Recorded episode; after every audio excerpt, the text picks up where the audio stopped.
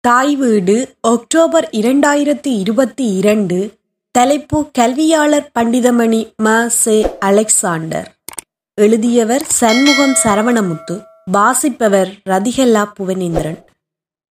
பண்டிதமணி ம. செ. அலெக்சாண்டர் கல்விப்புலத்தில் பயிற்றப்பட்ட தமிழ் ஆசிரியராகவும் பயிற்றப்பட்ட ஆங்கில ஆசிரியராகவும் பட்டதாரியாகவும் முதுமணியாகவும் தனது கல்வித் தகமையை பெற்றுக்கொண்டவர் அதைவிட அவர் ஒரு மரபு வழி புலவருமாவார்.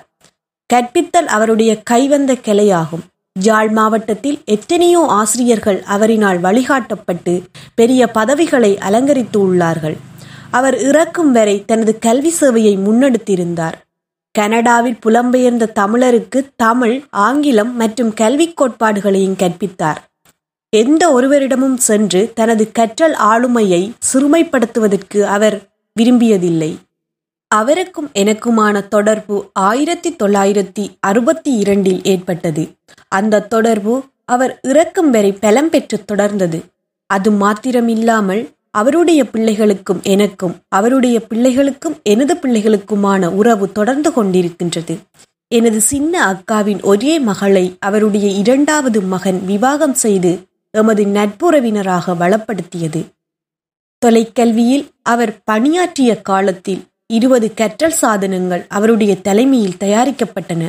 இன்றும் ஆசிரிய மாணவர்களினால் போற்றி பொக்கிசமாக பாதுகாக்கப்படுகின்றன. அவர் ஒரு மரபு கவிஞர். அவருடைய மனைவியை எப்பொழுதும் பிள்ளை என்றே அழைப்பார். வீட்டுக்கு வந்த விருந்தாளிகளை உபசரிப்பதில் வல்லவர். அவர் தலைமகனாக பிறந்து தனது மூன்று தங்கைகளுக்கு ஒரே தம்பிக்கும் வழிகாட்டியாக இருந்தார். ஊரான் பிள்ளையை ஊட்டி வளர்த்தால் தன் பிள்ளை தானே வளரும் என்பதனை மெய்ப்பிக்க அவர் மற்றவர்களுக்கு செய்த உதவி காரணமாக அவருடைய பிள்ளைகள் சீரும் சிறப்புமாக வாழ்கின்றார்கள்.